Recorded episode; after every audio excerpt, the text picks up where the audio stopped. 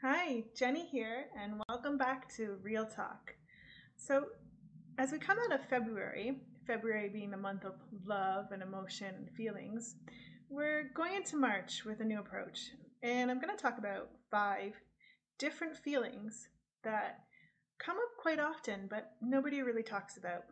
And those feelings are sadness, joy, anger, confusion, and love. So let's jump right in. Let's start with not the most inspiring one, but the most prominent, I think, in today's society is sadness. So, the definition of sadness is a condition or quality of being sad, affected by unhappiness or grief, sorrow, or mourning. How does it feel feeling sad? How does feeling sad affect your mood? What does sadness or the feeling of being sad mean to you?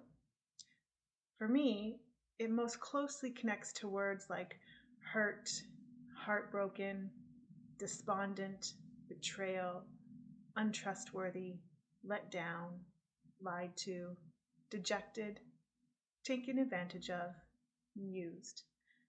These are just some of the words, and some of them might resonate with you, and some might not. But when I experience sadness, it can feel like one or many or all of these words play a role. It isn't a nice feeling to feel sad, and particularly if someone else has done something to make you feel this way. Sometimes we can feel sad on our own.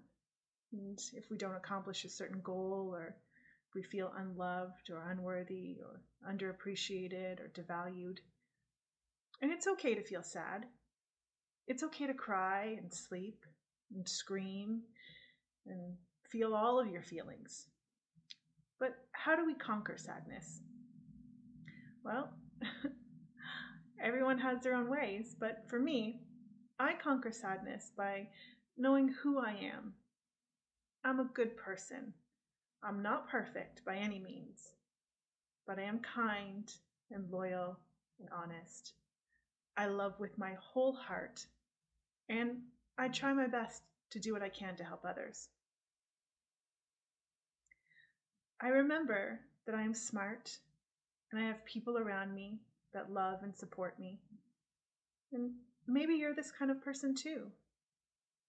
Maybe you know who you are.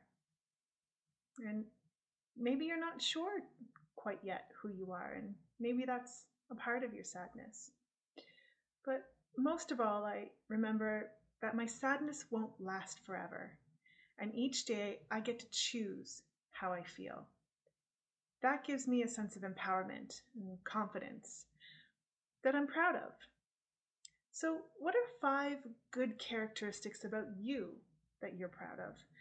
How do you conquer sadness? Let me know. And I just want to remind you that even though you may be sad today, Smile, for tomorrow is on its way. Now, to lighten things up, we're going to move on to the feeling of joy. Joy is a, a feeling of great pleasure and happiness. Are you experiencing joy in this moment? Do you live joyfully? What does joy mean to you?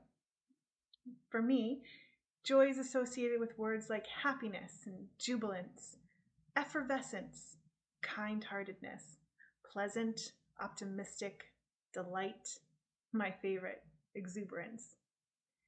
When I think about being joyful and living in a state of joy, I'm cognizant of the good things in my life. Quite often, it is the simple things that bring about a sense of joy for me. Going for a drive, grabbing a coffee, and holding hands with the one I love. Laughing, loving, and being loved in return. A walk through the field on a beautiful day or an evening. I find joy in a sunny day or a friend succeeding against all odds, the giggle and laugh of a baby, or the snuggles I get from my dogs. It isn't too hard to find even a little bit of joy in each day if only we allow ourselves the permission to see it. It doesn't have to be grandiose or extravagant. The simple things, all added up over time, are an indication that still there is some good left in this world. Whatever you are going through, wherever you are right now, look for the joy. I encourage you to seek it. And I'm willing to bet that in the approach of a dusky night, joy can be found in the cracks of even the darkest times, like a shimmery glimpse that everything shall work out. What makes you feel joyful? What are some of the ways you practice finding joy in your life? Let me know. And remember, darkness may fall at night, but surely joy shall come in the morning. This next one's a doozy, and I'm sure we've all felt this at some point in our life. The next feeling is anger. What is anger? It's a strong feeling of annoyance, displeasure, or even hostility. Have you ever felt angry? Does it take a lot or a little of something for you to experience the feelings of anger? For me, I tend not to get angry very often. It takes a lot for me to experience the feeling of anger. And when I think about anger, I think about words like vexed, overly frustrated, taken advantage of, used, betrayed, set up, disrespected, hurt, mean, lied to, cheated, outraged, and yes, reprehensible. When I think of the times in my life when I have been angry, really angry, I can't recall many, but I, I do recognize the power and emotion that come with anger. Mm, I often refer to the liver as the seat of anger. The liver is one of the body's largest organs and is responsible for performing over 500 functions on a daily basis. Can you imagine having 500 jobs every day? wow. So, when we speak of anger, not only emotionally mentally, but physically, it will often present itself as stitch pains or bloating or indigestion, the craving for or inability to process alcohols and sugars, poor nutritional choices, feeling tired, inability to filter toxins and hormones, and that results in further damage and emotional outbursts. Anger is often the result of underlying and deep rooted sadness, fear, guilt, and insecurity. Anger is a secondary emotion to these primary notions. I am aware that there is a large number of people who believe that forgiveness is the answer to anger, and while I respect that viewpoint, I actually don't believe that forgiveness is a requirement to being on the other side of anger. I don't dismiss its value, and I'm not against forgiveness. It is important. I just don't believe that if you choose not to forgive something or someone, that you carry a great burden. No, I think I cannot forgive someone or something and go about my day and order my coffee in the same way I did the day before, and I don't feel burdened. But that's just me. You are free to have your own viewpoints on forgiveness. And like I said, I hold great value in forgiveness. I just don't think it's needed to live your life freely. I hold great value in God fighting my battles and the power of karma. I've never seen karma miss someone who did me wrong. Just saying. So I suppose I have a certain amount of let it go attitude when it comes to anger.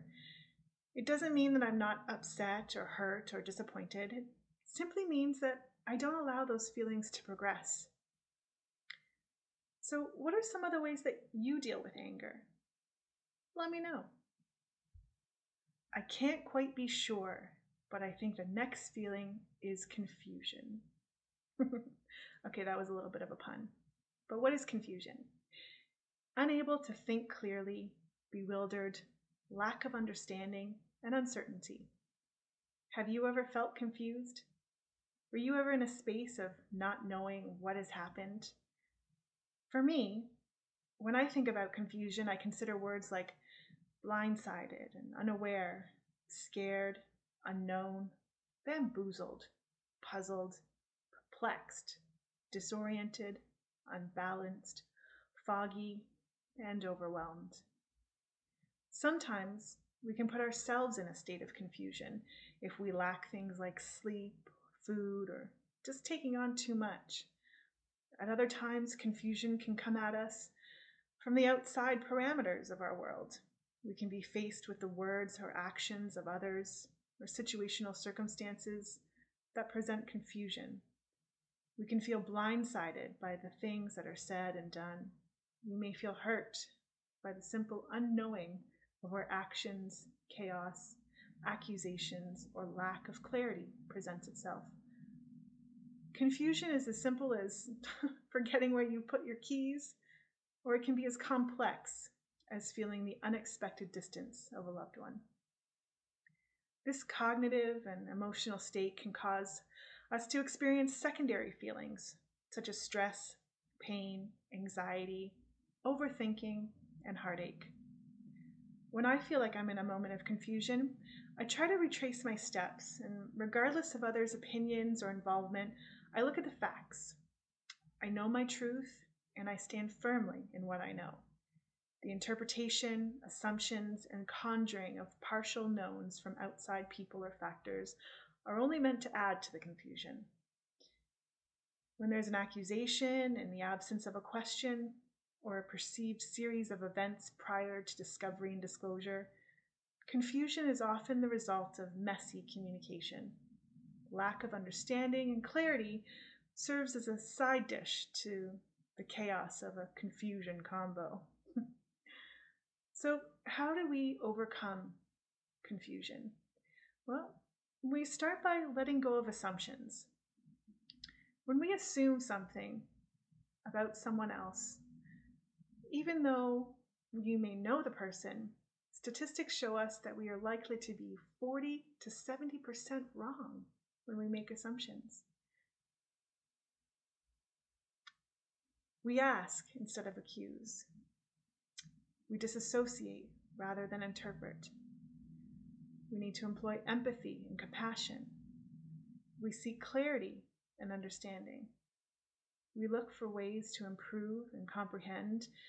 And most importantly, we listen rather than create a story which may be flawed in its own discernment.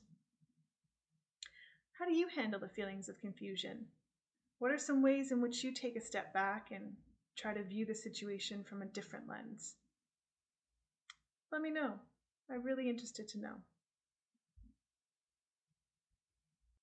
The last one is probably the most intricate and simple, delicious and beautiful feeling. That is love.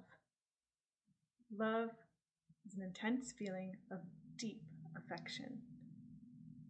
It can be beautiful or it can be painful, but only you can decide that. It's not much I can say about love, just that I know it exists. I know when I feel it. I think I know how to give it. And I'm appreciative of when I get it in return. How do you love the people around you? What does love mean to you? What are ways that you practice love in your life? Thanks for joining me on today's podcast, Real Talk. And I hope some of these feelings and definitions and thought processes have evoked some thought for you and to decide or determine or think about different ways of experiencing feelings and how you deal with them on your own. So stay tuned. We'll be back for another podcast real soon. But thanks for tuning in. I'm Jenny. This is Real Talk.